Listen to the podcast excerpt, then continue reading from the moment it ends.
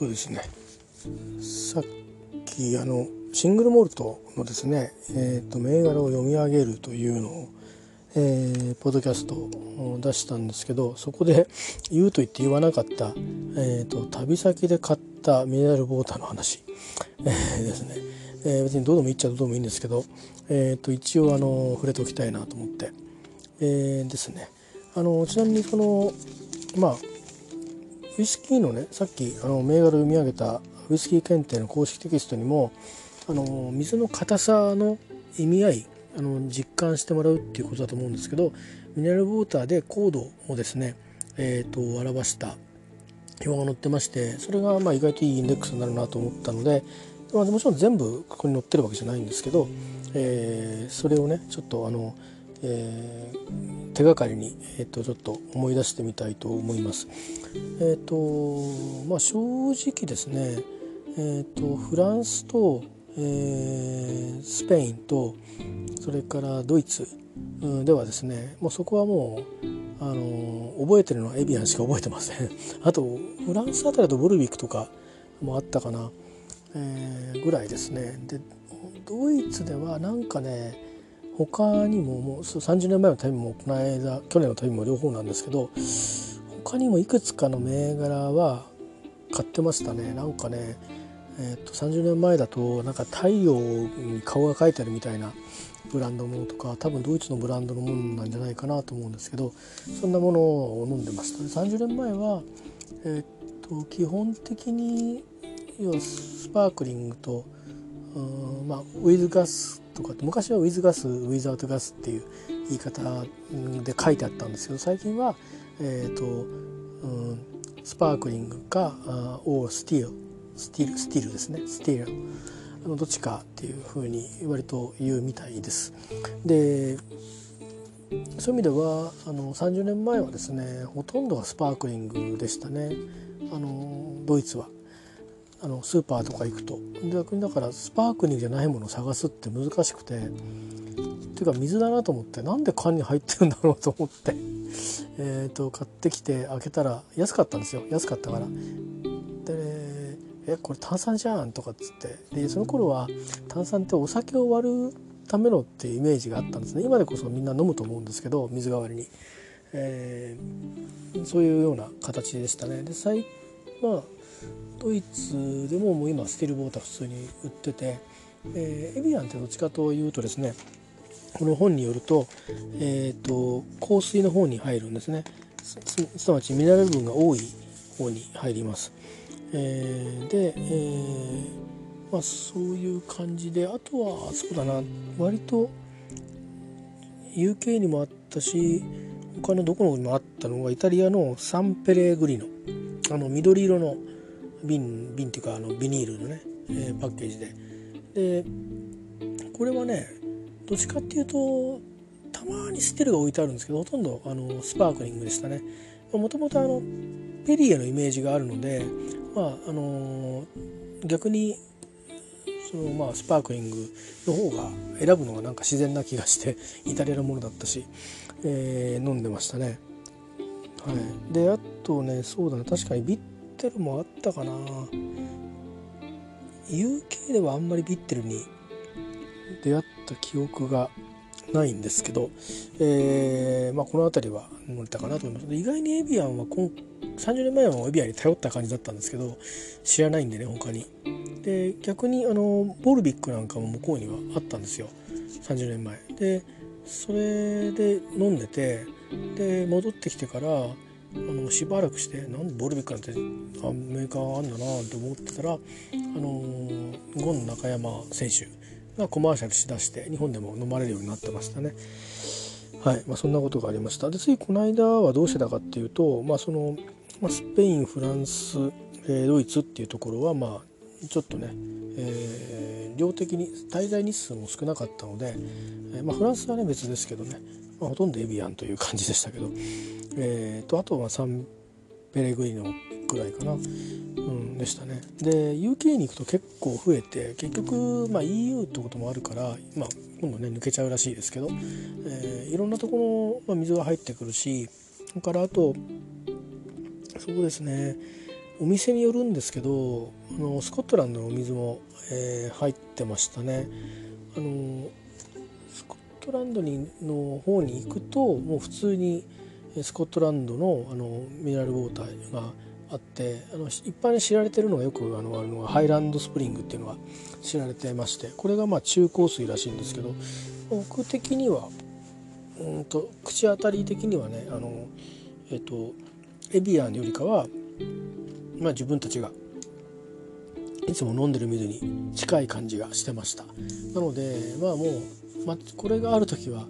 あの他の水じゃなくてロンドンでも、えーと、もうハイランドスプリングを選ぶしスコットランドに行っていろんな銘柄のものがある時もハイランドスプリングがあったらもうハイランドスプリングっていう感じにしてましたね。はい、でえっ、とあとはやっぱりサンペレグリノ飲んでましたしまあちょっと戯れにねあの、まあ、日本でも売ってるんですけどあのなんか、えっと、こう押してピューって口つけないで飲むタイプのがあるんですよ。えっとどれぐらい入ってんだあれ？1リ750ぐらい入ってるのかな？日本でも最近は売ってますけどね普通にね、えー、それをこうパシッと開けて、まあ、封切って開けてで口つけないであーって流し込む感じですね、えー、そんなので、あのー、逆に言うと口つけても押さなきゃ飲めないんで 同じなんですわ。でだからまあコップもいらないしそのまま飲めるしまあみんなで飲めるシェアできるっていう感じですけどまあ自分一人で飲んでましたけどね。えー、なんでそういう風にしてエビアンは普通のボトル500の買うというよりかはそのでかいのを買ってましたね。はい。であとまあハイランドスプリングはえー、っとねこれこっちは still water。ですね。 still still を主にあの買ってました。JAL の機内でも、えーと、日本に戻る路線では、まあ、大体これの小さいやつハイランドスプリングの小さいやつが、えー、エコノミーなんかでは出てきましたね、えー、それからそうですねえっとまあさすがにクリスタルガイズは見なかったですね。アメリカのあれですからね。それからこの本には D サイドっていうのが載ってるんですけど僕はこれは飲まなかった。でね D サイドは。あとその代わりこれボルビックなんかはありましたね。はい、えー、なんでボルビックなんかは飲んだかな。であとさっきちょっとウェブで調べてみてえっ、ー、と確認をしてたんですけどよく飲ん見たなってやつホテルにこう例えば置いてあるとかいうのはえっ、ー、とねこれはどこなんだろうね。ロンドンとかなのかな？ちょっと分かんないけど。えっ、ー、とねこれは何て発音するんだろハロゲートっていうのかな。これはねあのなんていうか普通の透明のボトルにあの黒地に白く白抜きの白抜きっていうかグ、うん、ていうかなんていうかな。シルバー抜きっていう感じのですね、えー、やつなんですけどこれは意外と思いましたね。何者なんでしょうね。ちょっと詳しくうんわからないんですけどね。今サイト見てるんですけど結構古そうですよ。えー、なんか一番うんと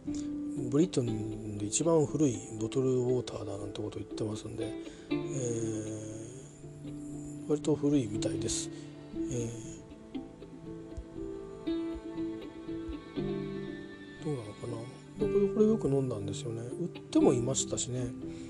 あと探せないんですけどあのなんかねどこでもどれでもない一体どこの国のものなんだろうっていうミネラルウォーターも平気でもうあればそれで買って飲んだりしてましたね。えー、であとまあ、あのー、なんだろうえっ、とあとは、えー、とこれはなんかよく見たのがよく見て買いもしたのがねえっ、とバクストンっていうのかな？BU だからババクスバクストンなのかな？これは割と,、えーと、買ってたかもしれないですね、えー、そうですね。ハロゲーと多かったかな。バクストンはたまに買いましたね。あとなんかね文字がねガーって書いてあるのはよく自動販売機にもあったりして文字だけ書いたんですよ。透明のあのつるっとしたボトルにこう下から上に向かって文字が書いてあるみたいなのがあったんですけどそれはちょっとね今写真見たりしてるんですけど探せないですね。何だったんだろうあれ。意外意外とね結構あったんですよね。あとあとはねこれも飲んだなっていうのはとねプレプレットっていうのかな。これどこの国のものなんだろう。プレプレなのかプレットなのか。PL PRET っていうやつでね。これは見かけたことあるしなんか飲んだ記憶がありますね。あとはちょっとこう出てこないかな。あれ見た銘柄なのにないなっていう感じですけど、まあ、そんな水をあの飲んでましたね。で基本的にどこで買ってたかっていうとえっ、ー、とまあホテルに備え付けがあるやつは、まあ、ホテルで飲むように取っときますよね。えー、持ち歩くまあなんだろう。朝朝持ち歩くのにまず1本目は入れてっちゃうみたいな感じでなんですけど、うんとまあ、スーパーがね近くにあればそんなにあんまり神経質にならないで、えーね、そんな夜遅くまでずっと遊びっぱなしじゃないので一旦戻るか早く戻ってくるかって時にホテル帰る前にスーパーに行って買い物した時にえ水を買うということなんですけど、まあ、ちょっとナーバスになったのは去年ですね。去年とにかくロンドンもスコットランドも暑くてえっ、ー、とまあもう何て言うのかな。スーパーの棚から特にロンドンだったと思うけどもうね飲料水という飲料水がなくなってるっていう 状況があって、えーと、スーパーでも品出しが追いつかないみたいな感じ、えうん、在庫切れてて入ってないみたいな感じで誰かが聞いてましたね。でまあ水分が取れるものはほとんどなくなってるからもちろんフルーツのパックなんかもなくなってるし、うん、で残ってるのだって牛乳とかも全部なかったしね、まあ、なんかコーラなんかは当然ないんですよね。でそれこそなんかどれなんだろうっていうジュースぐらいが残ってる感じで だからそういうお店もありましたよでそういう時にどうしたかっつうと、まあ、それはもう行き当たりばっての話なんですけど地下鉄のね地下鉄のどこの駅だったかななんか乗り換えで使ったんですけど駅の中にあの駅の中って言って別にその上とこう上の方まで上がってって乗り換えるところになんかある売店とかじゃなくてホームに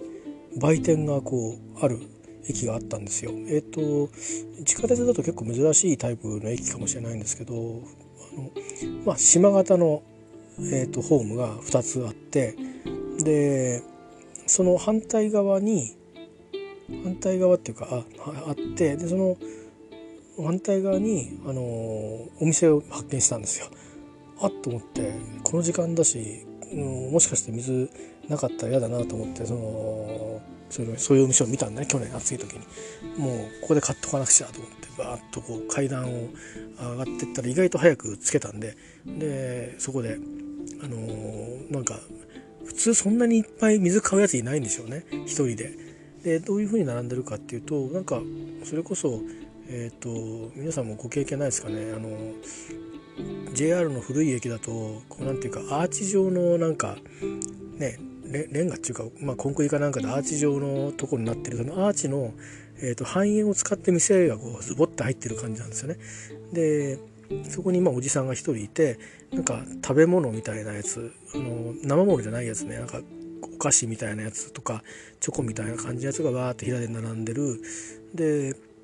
でなんとなくと冷蔵庫的なところに、えー、その飲料が置いてあると。っていうんででまああのミネラルウォーターをあのえーと、何本買ったかな？4本ぐらい34本買ったんですけど うん？みたいな。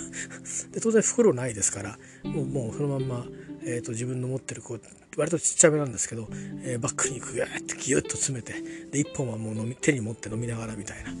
とにかく暑かったんで、えー水しか買わないんですよね。水だけかよみたいな感じで。でもう電車来てなんだこいつみたいな感じでですね、えー、対応してもらったことがありますけどそんな風にして調達してとにかく目についたら買うっていう。トイレと同じ原理原則ですね。あの行きたくなくてもきっとあのそういう意味で飲んで出す飲んで出すの繰り返しをしていかなきゃいけないですね。汗かいて出てくから回数が減るとかっていうレベルじゃないんですよね。もうそれを以上に飲まないとあのもちろん体の疲れもありますしあの体温をとにかくうん下げていくためにあのなんだろうな。中の熱をこう逃がしていかなきゃいけないんで内臓の。だから取らなきゃいけないんですよね。でそれが汗で出る以前にとにかくもう出していかなきゃいけないんですね。熱をこう吸い取ってで出すという。だから循環させるっていうことよりかまあ通すという。通して出すって熱を奪わせるっていう。感じのためにあとはまあ気持ち的にね喉をこうやっぱり通っていくと。でぬるくてもいいんですよもうこの際、えー、最悪は。大体まあそんなにキンキンに冷えた水って空港で買ってもぬるい場合はぬるいですからあんまりないんですけどね、えー、あのー、それこそレストランに入っても冷たいジュースってそうそうないから、まあ、逆にお酒なんかだと冷たいかもしれないですけどね、えー、氷なんかも入れたりする場合もあるだろうしとかビールとかだったらサーバーから出てくればラガーなんか冷たいんじゃないですかね、えですけどまあもうないよりマシっていう感覚で。えーと見つけたらうん、あの買ってましたね、えー、だしやや多めに買っときました。だからうん正直最終日あの飛行機で移動する時に国を越えたりあるいは飛行機乗った乗る時に1回全部捨てなきゃいけないんでまあ毎回2本ぐらい無駄にしてた気がしますけどまあでも日本にとどまってたかな。でもそれでもなんか自分的にはちょっとね心苦しくはあったんですがただないよりはマシっていう感じでない時は本当に全然買えませんからね。で僕みたいにああやってトラブルにあってあのずっともう買い物なんかできる余裕がなく移動していかなきゃいけない時はトイレはどうにか見つかっても買い物はできる時間帯でないことありますよね。真夜中動くってなると。いうでまあ一緒の連れだった人はお酒持ってましたけど酒飲んで済む人だったらいいんだけど 酒飲んで寝ちゃってっていうそういうね体もう生まれ持った体がそういう風に出来上がってる人はいいですけど私なんかの場合はアルコールで体をごまかせるような体質じゃないので、あのまあ、ちゃんと水を取らなきゃいけないということなんで自分でちゃんと持っておかなきゃいけないんですね。えそれからあと薬を飲むのにも水がないといけませんしだからまああの普通そう言っても外歩いてる時にトイレが気になるって人は多分なるべく取らないようにされると思うんですけどでも暑い時はありますんでね夏なんかはね特にヨーロッパ最近あのそうするとまあホテルの朝のえっとまあ多分えーと、いろんなホテルによって、まあ、あらかじめセットしたものしか出ないところもありますけど、えーと、多くの、まあ、日本人が泊まりやすいホテルだと,、えーとまあ、キャフェテリア形式になってると思うんですよ朝食から。そうしたら、まああのイギリスの場合はそうですね割とこう日本の朝食に近いようなものを食べる感じになるんですけどね目玉焼きみたいなのがあったり、えー、スクランブルエッグみたいなのがあったりとそしたらその中にあのフルーツとか、えー、と牛乳とかそれからオレンジジュースとか、えー、ありますんで、まあ、糖分取ると喉乾くっていうのはありますけど、まあ、一応水の他にもそういう水分があったりするんで、まあ、あの紅茶コーヒーっていうのはまあ利尿作用があるからあまり取るとね水分脱水症状になる可能性はありますけど、まあ、それはそれとまあイコールぐらいであのフルーツなんかで水分取っとくっていうのも一つ作戦としては、えー、といいかなと思いますね。あとはあの、えーと結局のところやっぱりさっき言ったように中に通過させてあの熱を持った水を出すっていうことをしないといけないからやっぱりどうしてもトイレしないといけないんですよ。ただあの旅をしたことのある人は経験でわかるかもしれないですけど、まあ、食生活の違い疲れ、えー、などからですねなかなかこうもうあの循環器系循環器系というかまあ消化器というか循環器というかえっ、ー、とそうそうねなんかね自分のタイミングでうんあのできない時もあるんですよね。あのちゃんと例えばどこ行ってもトイレがあるのにあの出ないっていうことが あの意外とあると思います。で逆にいやこのタイミングかっていう時に来る時もあのいろんなねあ行かなくちゃっていうタイミングが来る時もあると思うんですよね。でそれがまあどうしようもないのででそれはあのまあおむつと言ってもしょうがないですしあのどうしようもないですからね。ですからあの、まあ、それはもう防止策って一つしかなくてあの場所を調べとくっていうことですよね。それからトイレがあるようなところに、えー、を必ずコースに混ぜとくっていう、えー、ことだと思います。あの日本のようにあの駅地下鉄の駅に必ずトイレがあるっていうことはほとんどないので駅出てからあるってことはあの結構あります。あの公衆トイレがあったりすることはあるし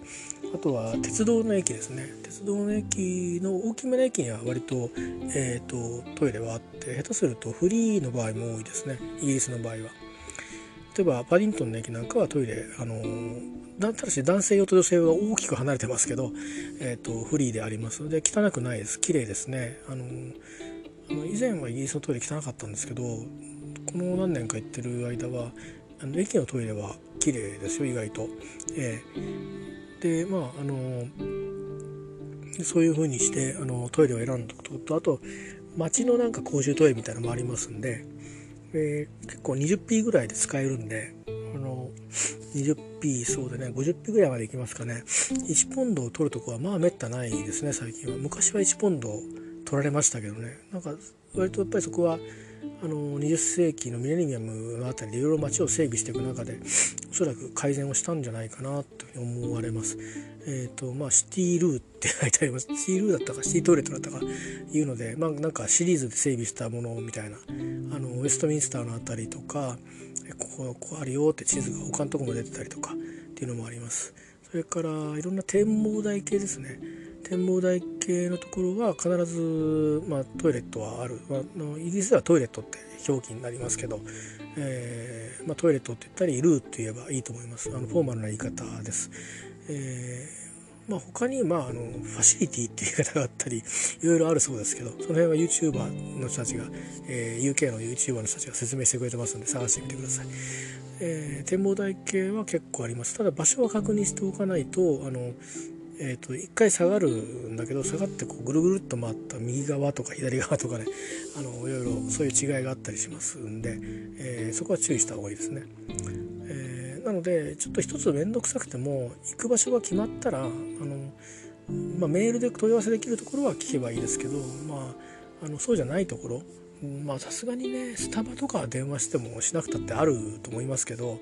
えー、っとそうじゃなくてなんかなんか施設みたいなところでえー、であるだろうと思っていてもですね、えー、例えば日本と違ってこう清掃中ですどうぞってことないですから清掃中っつったらストップ なのでそこダメだと次アウトになっちゃうんですね。だからあの例えば1階と2階両方ありますか？っていうのを例えばメールが取り使えるとかだったら質問したりあるいはいやあの店をこのその場合はこの美術館が出たところの目の前にあのカフェがいっぱいありますから、えー、そこでお使いくださいなのかで私の知り合いの人から教わったんですけどパブのトイレは無料だよって言ってましたからあのパブ行きゃいいんだパブって言ってましたから僕パブのトイレに入ったことがないんで分かんないんですけどそういう時にねブラッと催したからって言ってパブのトイレ使うとかいうことは経験がないのでちょっと分かんないんですけどそういうふうにあのイギリスによく行ってる方は言ってましたね。そうなんですかね。ついあのやっぱり食事しなくちゃなって気になって食事しちゃうんですけどね。であとはマックでマックのトイレもね意外と使い入れがあるんですよ。でこれ公式に言っちゃうと怒られちゃうと思うんで何か頼んでもらうっていうのがオフィシャルな言い方になるんですけどドイツでベルリンでですねもうちょっとやばかった時があってあのー、どっかないかなと思ってでそのお土産屋さんでこの壁博物館かなんかでトイレないかって言ったらないって言われてでどっか近くにないかって言ったらあのマクドナルドにあるって言われてマクドナルドに入ってってまあまあ後で注文すればいいかと思ってバーッとにかくマークにとどってふふっとこうあのサクサクとこう動いていったんですよ。そしたら入り口に普通のマクドナルドってあのイギリスなんかだとフランスでもそうですけどあのトイレって無料なんですけどそこにはおばちゃんがいて おばちゃんがなぜかいておってチップ取るんだっていうかまあいいんですけどね。あの別にチップ払うことは別に抵抗はないんですけどちゃんと心得てるんですよね。もうあのそういう観光客があの行くとこに困ってくるっていうのが分かってるんでもうだったらちゃんと料金最初から取っちゃおうっていうことでっていうことだったんですね。だからまあああっていうんで、えーと、と1ユーロだかなんだか出して2ユーロか1ユーロ出して使ってもう本当に払ったからもう何も食べないで出てきましたけどね、えー、また食べたら出ちゃいますからね。その時はまあもうあのベルリンも暑かったんですけどあのまあまあうんとその後タクシー乗って移動する予定だったんでまあタクシーはクーラー効いてんだろうなって勝手に思い込んでですね。まあそれでいいかと思って、あのいたんですけども、えー、まあそんなようなことありましたけどまあクは使えますね。だからまあ後でそれこそうん何でしょうね。あの向こうのマックはミネラルウォーター売ってますんでボトルドウォーター。だから、えーと、おすすめのやり方としてはまあまあ多分パブリは無料なのかもしれないですけど、えーとまあ、私のような小心者のような人であればですねおすすめなのは、まあ、入ってて別にトイレにいきなり行っても誰から何も言われませんから多少そのお店によって綺麗汚いは正直あります。えー、例えばあのウェストミンスター橋のの、えーと、渡って、えーとあのロンドンアイの方の近くにある、えー、マックはあの地下にトイレがあるんですけどそんなに綺麗じゃないですね床結構こんだけ人が来るから。えー、綺麗ではないですけどそれはお金取らないです。だからそこで何かあの買うとしても多分ボトルドウォーターがあると思うんで、まあ、スティールでもスパークリングお好きな方を買って、えー、自分の水のストックにすればいいと思いますね。でその他のマックだと僕使ったのどこだっけな、えっと、レスタースクエアとか行きましたね。えー、レスタースクエアは綺麗でしたよ。ででもそこもボトルドウォーター売ってますしあとあのまあエジンバラでもそうですけどグラスボトルドブータあのタッチパネルからちゃんと選びますんでなさ情けに思いますけどずっとめくっていくとか検索するとねあの水選べるんですよ。でコップに日本だとねあのまあ水道水なのかもしれないですけど水くださいって言うと水くれるじゃないですか。だけど向こうの場合はあの買う感じになるんで逆言ったらもうあのお金払うだけなんですね。えー、お金払うのも全部済ましちゃうから、あのー、まあ、ただ待ってるっていうだけになるんで注文済ましたら呼ばれるまで。ということでですねまあそういう風に使うのもいいかもしれないですね。えー、で割とマックは遅くまで空いてるところも多いし、えー、ただまあそんなにね日本みたいにあっちこっちにあるわけじゃないんですよね。あの普通のお店の方が逆にいっぱいあるんでやっぱパブが多いですよね見てると。えー、とかカフェカフェにはあのー、カフェに入るっていうのはまあ一つの手かもしれないですけどね。まあ、というところで、えー、買えるところでとにかく水を買っておくってこととだからまあ泊まるホテルのグレードにもよりますけどまあいいホテルに泊まいいホテル？っていうか、まあ、そういうサービスに注力してるとこであれば、あのー、ちゃんと、あのー、まあなんだろうなあの水が置いてくれてるところが多いですし、まあ、インパレスのホテルなんかも要は店が早く閉まっちゃうってこともあるからもうあのチョコからクッキーから有料じゃないですよ。あのもうミネラルウォーターもこう、まあ、持ってけ瓶だったから持ってけようじゃないんですけどね、えー、こうラインナップバーッと置いてあってもうそういうふうになんていうかその土地土地に合わせて、えー、そんなにねハイグレードではないけどそういうちゃんと備え付けにしてくれてるところもあるしえっ、ー、とまあスコットランドなんかも水なんかは2本ぐらいずつ必ずついてたりとかしてましたね。まあ、ロンドンとかなかなかないけどね。それからドイツのホテルは毎日瓶のエビアンを置いてありましたね。でミニバーも無料かって聞いたらそれはお金がかかるって言われましたけどね。かかるって自己申告なんですけど結局は。言わなきゃ言わないで別に請求されないと思うんですけどね、まあ、でも一応水だけだって言われて。うんだけどまあ水が毎日あの無料でねえっ、ー、とはいはい、1本入ってくるんで、まあ、夜飲む分には、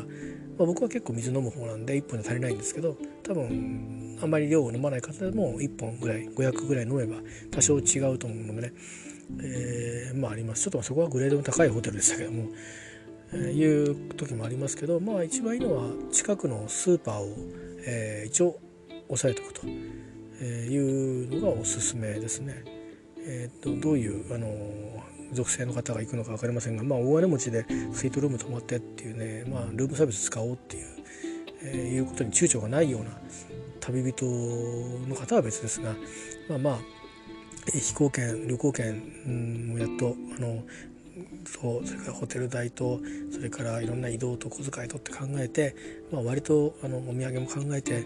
大体これぐらいでやっといけるねっていう感じであの旅をこうされたり、まあ、毎年行くんでねなるべくその見るところにお金かけたりしたいからなるべくそういうところは、えー、ねあのー、まあ、高いものをホテルで買うとかいうよりかはあの、ね、スーパーをうまく使って安く済ましたいっていうとにかくスーパーのコスト安いですから、えー、安いけどね水はねまあ安くはないんですよ。あの日本のドラッグストアとかで買った方が安いのは安いです。それは税金が入ってるからなんだと思うんですよねおそらくね、えー、例えばそうですね空港なんかで水買うと下手すると日本としますからね、えー、だからどれぐらいですか、えー、240円ぐらいしちゃうのかな。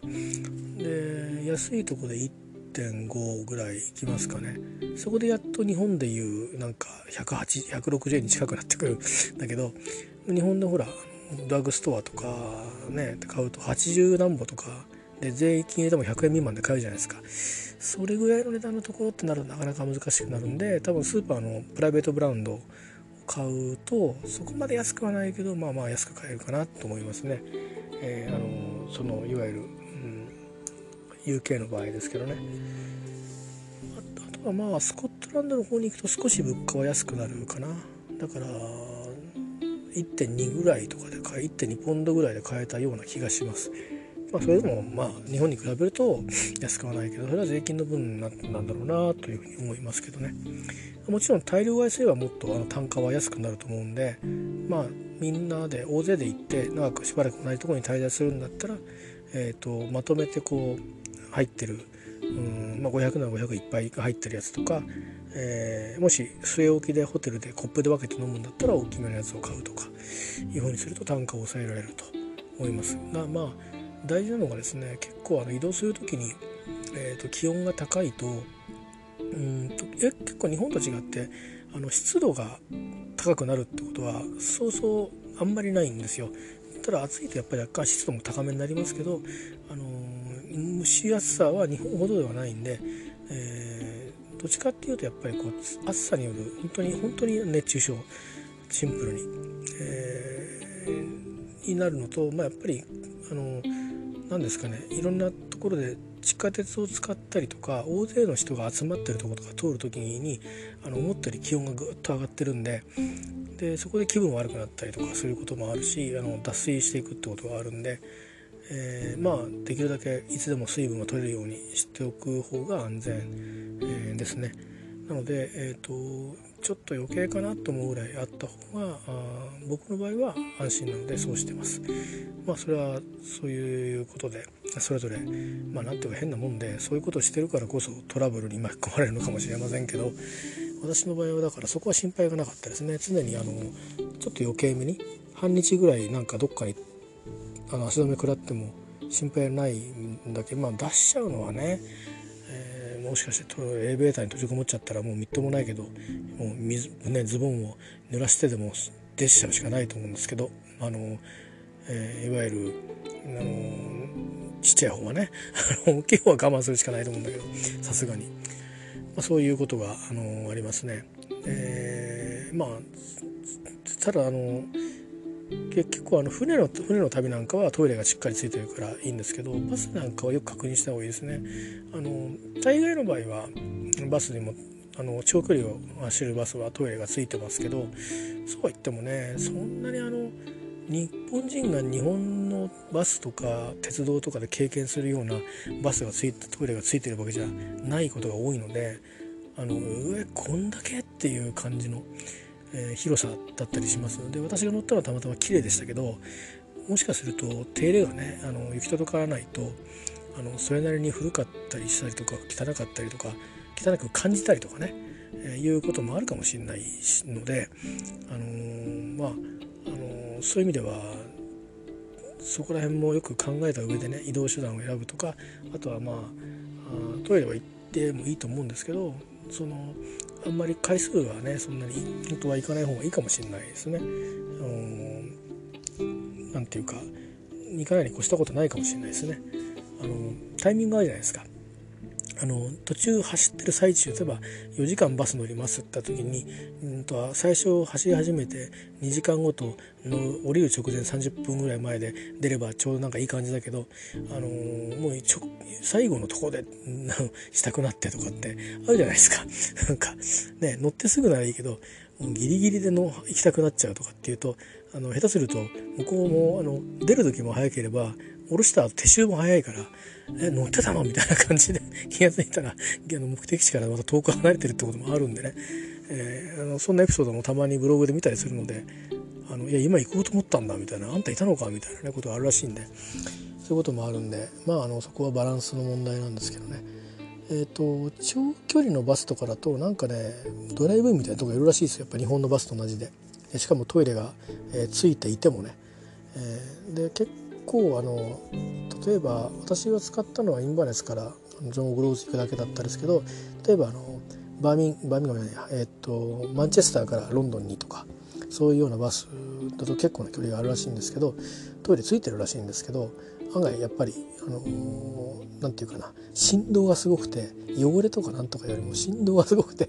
あのなかなかする気になれないっていうか催さないっていうか催したのが止まっちゃうとかね。そういうのがあるらしいですよ。だからやっぱり非常の手段になるんでしょうね。バス移動の場合はね、うん、そういう感じで。なんで私は一応ですねどうしたかっていうと,、えーと、トイレがついてるのは知っていたんですが、えーと、日本でですねあの薬買ってきました、えー、それを持って行って飲みましたね。それでも出るんですよね。あの結局飲んでから体温めてあの尿意を抑えるような薬なんですけど薬っていうかねコマーシャルでよくやってますけど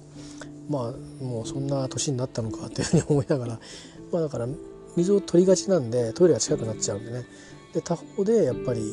そう言ってもあんまり回数ここのタイミングで行きたくないなっていうか、うん、あのあったりそれから行く航路がそのバスを降りて船乗ってまたバスってことで。あの最初のバスはいいけどで次の船もきっとトイレがあればあるだろうきっとトイレにはと。トイレにはと。いうんで最後のバスのところで1時間ぐらいバス乗るところで我慢できなくなった場合に、まあ、どうにか着くまで我慢してもじゃあそこから先ね、まあ、ビジターセンター近くなるっていうのは分かっていてもいや本当にそこでトイレあるのかっていうこととか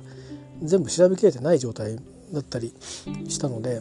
まあそういうようなことを考えてできるだけしないに越したことはないと。でホテルの移動までで56分で移動していけるっていうのは分かってたんで1時間最悪我慢して56分もさらに我慢してでホテルでトイレ借りようみたいな。まあそういう計算もあってとにかくなるべく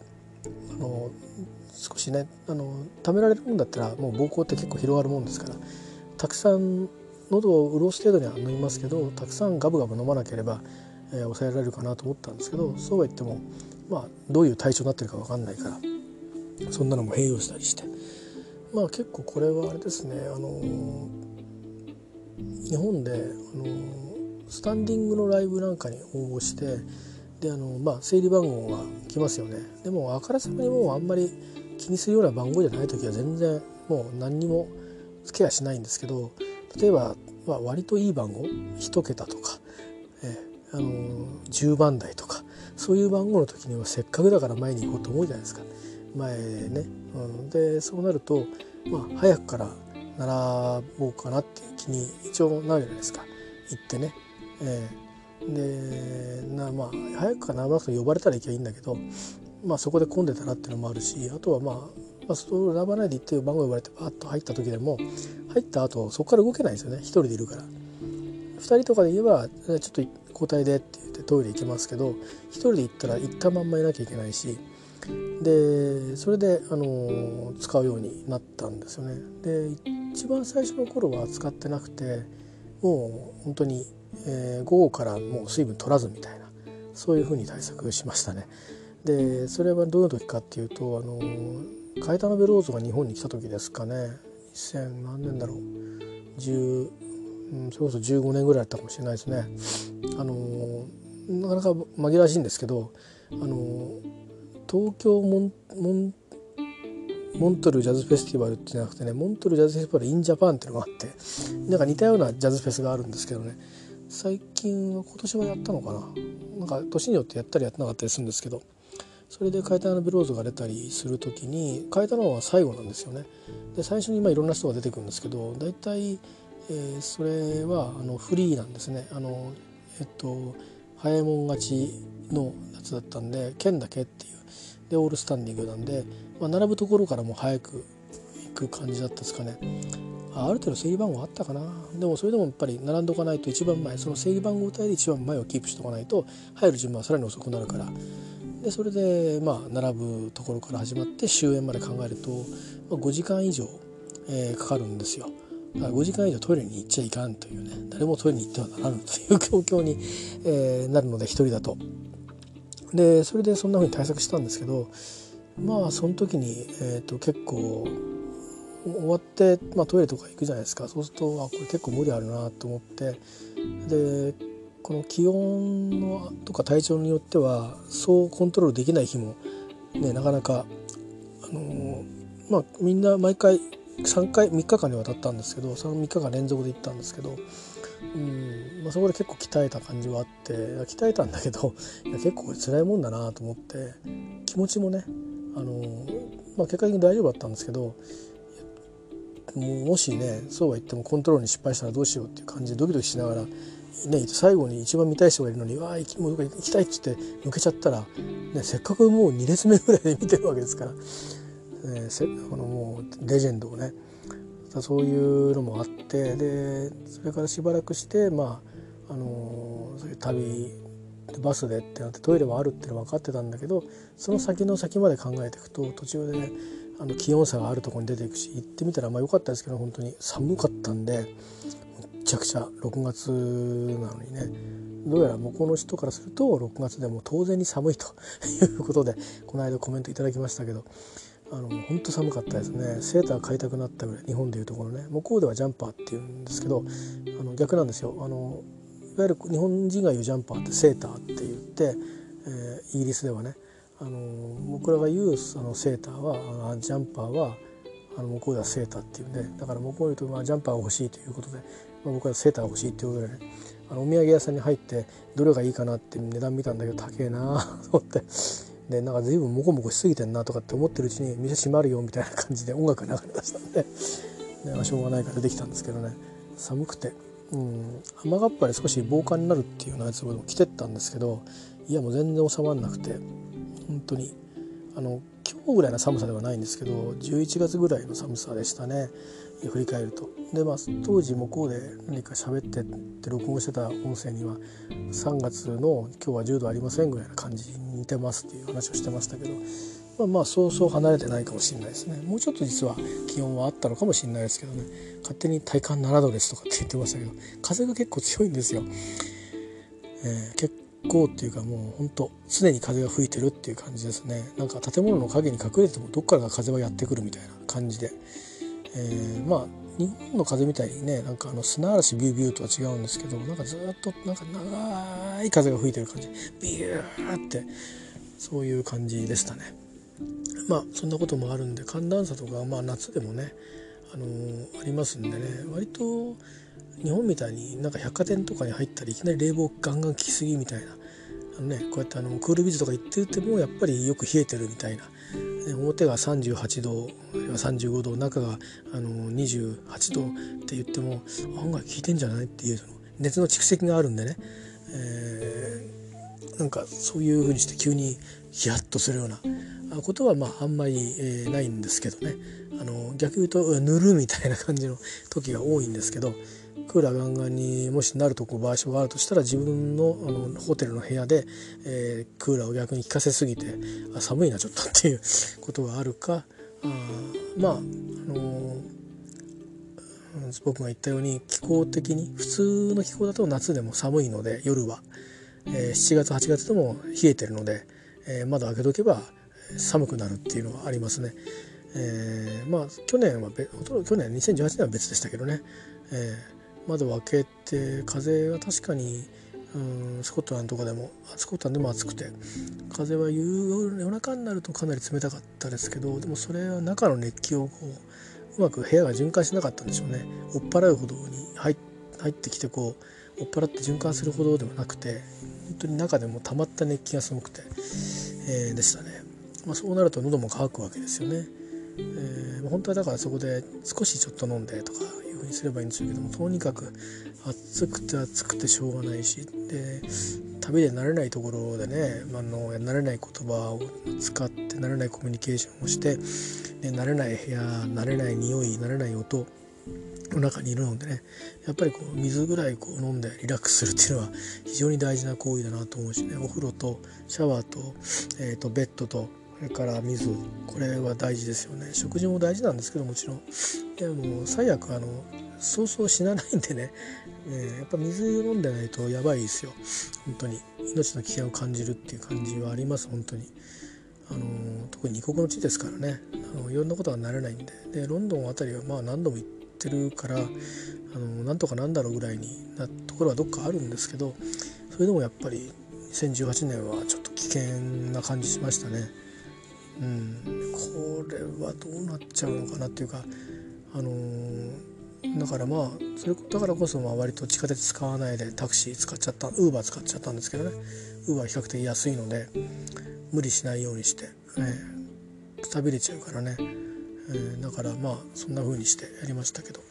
あ、話はそれましたけどとにかく水はえーと、スーパーを抑えるってこととかあとは売店であったらぬるくても買っとく、まあ、水分取らないといけないんで。であとは、まあ、ロンドンであれば冷房は多分あると思うのでいいんですけどまあ情報がもし入るようであれば冷蔵庫があるホテルを取るというのも一つの手段かもしれないですね。そうすると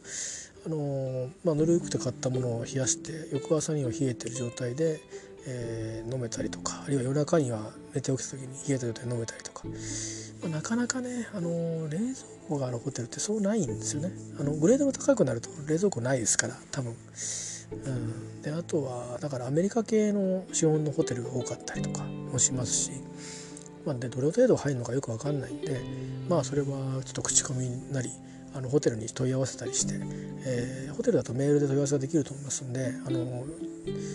まあ、もう僕の場合面倒くさいんでもう電話で聞いちゃいますけど、えーね、定型文がいろいろありますんでねあのですけど、まあ、あのメールで問い合わせたりしてもいいと思いますよあのホームページに載ってても実際いやその部屋は違いますとかいうことがあるんで、ね、あのそういうふうに確認した方がいいかもしれないですねそれも手ですねであとはあのマクドナルドでは意外とあの日本と違ってあのミネラルウォーターがあの買えますタッチパネルでも買えますんで、えー、それはまあと実際に僕買ったのはスコットランドですけどエジンバラですけどエジンバラで買えるってことはロンドンでも買えるはずなんで、えー、それは使えますねということとトイレも Mac が使えるし、えー、まあ、パブが使えるという話もありましたと。僕は実験してませんけど、えー、で、まあ、Mac はま気になる人はあの、まあ、使い終わったら買ったらどうですかと。その時に水を買ったらどうですかっていうのが僕の提案です。であとはあの公式トイレが結構ありますとで駅のあの旧ナショナルレールねいわゆる鉄道普通のの駅は割と無料なことが多いですが、えー、お金がかかるにしても 20p、50p、30p これぐらいで済むはずですんで小銭のご用意を忘れずにという感じですね。でどこで小銭作るんだっつったらあの、まあ、売店で、えーとまあ、10ポンド札ぐらい、まあ、最初持ってきますよね。えー、こうまあ、両替の仕方によりますけど送料多いと、まあ、そんなに全部10ポンド20ポンドでできないかもしれないですけど、まあ、あの私はできるだけ少額にしていくんですよね。今回ちょっと19年はあのウイスキー買ったりするんであの結構まとまったお金が出たりするんで、まあ、50ポンドにしてた部分もあるんですけど、えー、何枚かはねだけどまあ大体20ポンドか10ポンドに分けていっちゃいます。で10ポンドを使っていくとどんどん小銭が出てきますから10ポンドのついて5ポンド札となんとかで来るか、えー、と2ポンドある最近コインが。で2ポンド2ポンド1ポンドなんとかってきて、えーね、だから4ポンドからと2ポンド3枚に、えー、で 50p に、えー、なんとかになんか使わないなこれっていうので 2, 2, ペ2ペンスとか 2, あのアペニーが 来たりするんですけど、えーまあ、そんな感じでそこでお金ができてくるんでそういったら最後使い切んないとあの余っちゃうお金になっちゃうんですけど、まあ、いやトイレのあのとかチップですね、えー、渡すのに使えると思いますんであの大体今どうでしょうね。チップは大体含まれてることが多いんでサービス料に払わないことが多いと思うんですけど、まあ、ちょっとホテルで物頼んだりとかした場合とか荷物運んでもらった場合に、まあ、1ポンドだと今ちょっと少ないかなと思うんで2ポンドぐらいえー、がちょうどいい感じじゃないかなと思って使えますしね、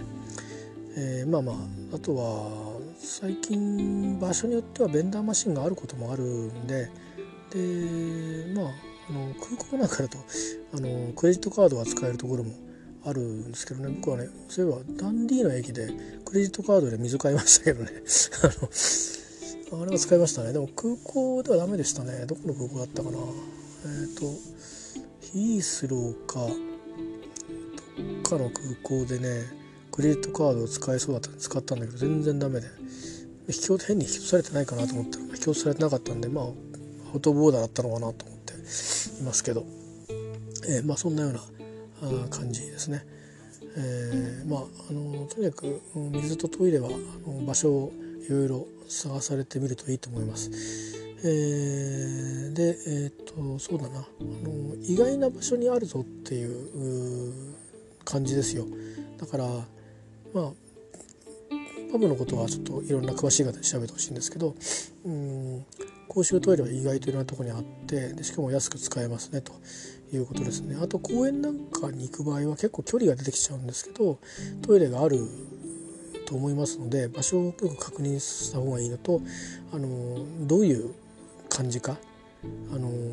見た方がいいですね。あの結局行ってみて掃除してて掃除してシャットアウトっていう場合もあるからあの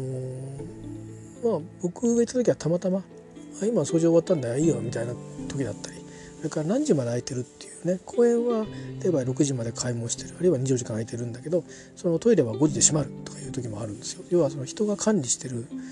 夜中になんか誰もいないのにトイレ行けるみたいな日本の公園みたいなホテルはもうほぼないと思った方がいいです。あるいはあっても行かない方がいいです。危険ですから。だから、えー、そういう意味でそういう時間を確認しておくとか。まあいろいろ日本にいる間にできることあると思うんで、えー、調べられておいた方がいいかもしれないですね。あのそういうふうにしていくと、まあ、トイレの情報とかあの水の情報なんかも当てがついて。でワンポイントじゃなくてね近くにのスーパーだったらできれば2つぐらい確認した方がいいしなんなら一駅前で降りて自分の駅なかったら一駅前で降りて買って、えー、まあ歩いてもいいし夜心配だったらそこからウーバー頼んでもいいかもしれないし、うん、それぐらいそれぐらいのことをやってでもあのオルタネートは用意しておいた方がいいですね。トイレもしっかり。えー、ですね、まあ、とにかくねトイレと水だけはねこればっかり日本と事情が全く違いますんで、あのとにかく情報を集めてあと現地に行ってからもその情報を、えーと、アップデートしていったりする。ようなあここにあるっていうふうに見つけてどどういうのかっけとか情報を集めておくとか。それから最近はそうですねさっきも言いましたけど展望台とか結構増えてるんですけどロンドンでは。あの展望普通のビルの上が展望台になってると。いう時には例えばエレベーターの時に説明してくれますんで展望台は一番目だけどトイレはあのあの1階下にあるよとかってね教えてくれるから階段で降りてダウンステアーズあのまあレフトオアライトとかってね。それは多分ジェンツとレディースが違ったりとかあるいはまあ行って分かれてる場合もあるからチャンレフトとかっていう場合だけで終わっちゃう説明もあるけどって教えてくれたり聞けば教えてくれたりいろいろあります。あの言ってね標識がない場合あるんですよ。さすがにあの展望台のとこにいちいちトイレの標識がなくてただ階段だけは何かあるみたいな。でそういうところはそういうふうな案内があるしそうじゃないところはちゃんとこう標識が出てたりとか、まあ、あるいは近くの店員さんっぽい人に聞けばいいしなんならあの地元の人たちもいっぱいそういう場所はいるから観光客ばっかりじゃないこともあるし観光客かもしれないけどあのご存知ですか?」って聞いて「あのああっちだよ」っていうふうに教えてもらうっていうのも、えー、こういう講習の場面であればそんなそれで何か何かされるってことは数割とリスク少ないと思うんで聞くのも手です。えー、我々も聞かれましたからねあの旅をしててそれはお互いになんか情報をシェアし合うっていうのもありますね。はいまあ、あとうんそうですね、まあ、1個だけ僕が見つけたところで、まあ、知らな知ってる人は知ってたんでしょうけど Google マップにもあのあんまり出かれるかと思ってなかったところでで僕あのそこにちゃんと情報を書いておきましたけどあのねモニュメントの駅でであの周りにいっぱいカフェとかいっぱいあるんでカフェ入っちゃえばいいやと思うじゃないですか。だけどあのお昼時に平日のお昼時に行くとえらく混んでてなんか一体どこがどうなってんだみたいなことをうろつくのも店に入るとこ入り口に人がいっぱいいたりとかあるんですよ、えー、スタバでさえね。でそうすると結構大変じゃないですか。もう私の場合そうだったんですよ。急に催してやっぱりこれどっか行かなくちゃと思ってでいっぱいだなどこもあスタバ行こうと思って行った時にスタバのすぐ脇にですねなんかね門だけのとこがあるの。地上に門だけん？って思って上見たら「ジェンツレディス」って書いてあるの。あここはトイレに違いないと思って降りて階段降りていったらそんなに深くな暗くならないところにそれこそ本当どれぐらい？半地下みたいな感じのところからトイレが始まってるのね、まあ、それはそれで心配だっていう人もいるかもしれないけど中に入ると結構広いんですよ。でしかもそこ両替機が終わってあのお札もあるの。お札の両替機だからまあ10パンズとか10パンズぐらいしか10パンズと5パンズだったかなお札。で、まあ、入れるとあのとにかく一回バーッと全部両替される。でそのなんかあのなんだろうね。えっ、ー、といろんな遊園地とかに入る時の改札みたいなお金入れてガラガラガラってあの棒を回すみたいな。そんなのがあるんですよ。でそれ 20p なんですよ。20p でも中使い放題ですからね。当たり前ですけど。結構広くて綺麗なちゃんと掃除してあるんですね。だからだからお金取ってるだけあってっていうのとイギリスは前よりも綺麗になってるんで多分掃除はまめにやってるんでしょうね。であともしかしたらみんなカフェで使っちゃうからそこを使う人はそう昔ほどいないのかもしれないですけど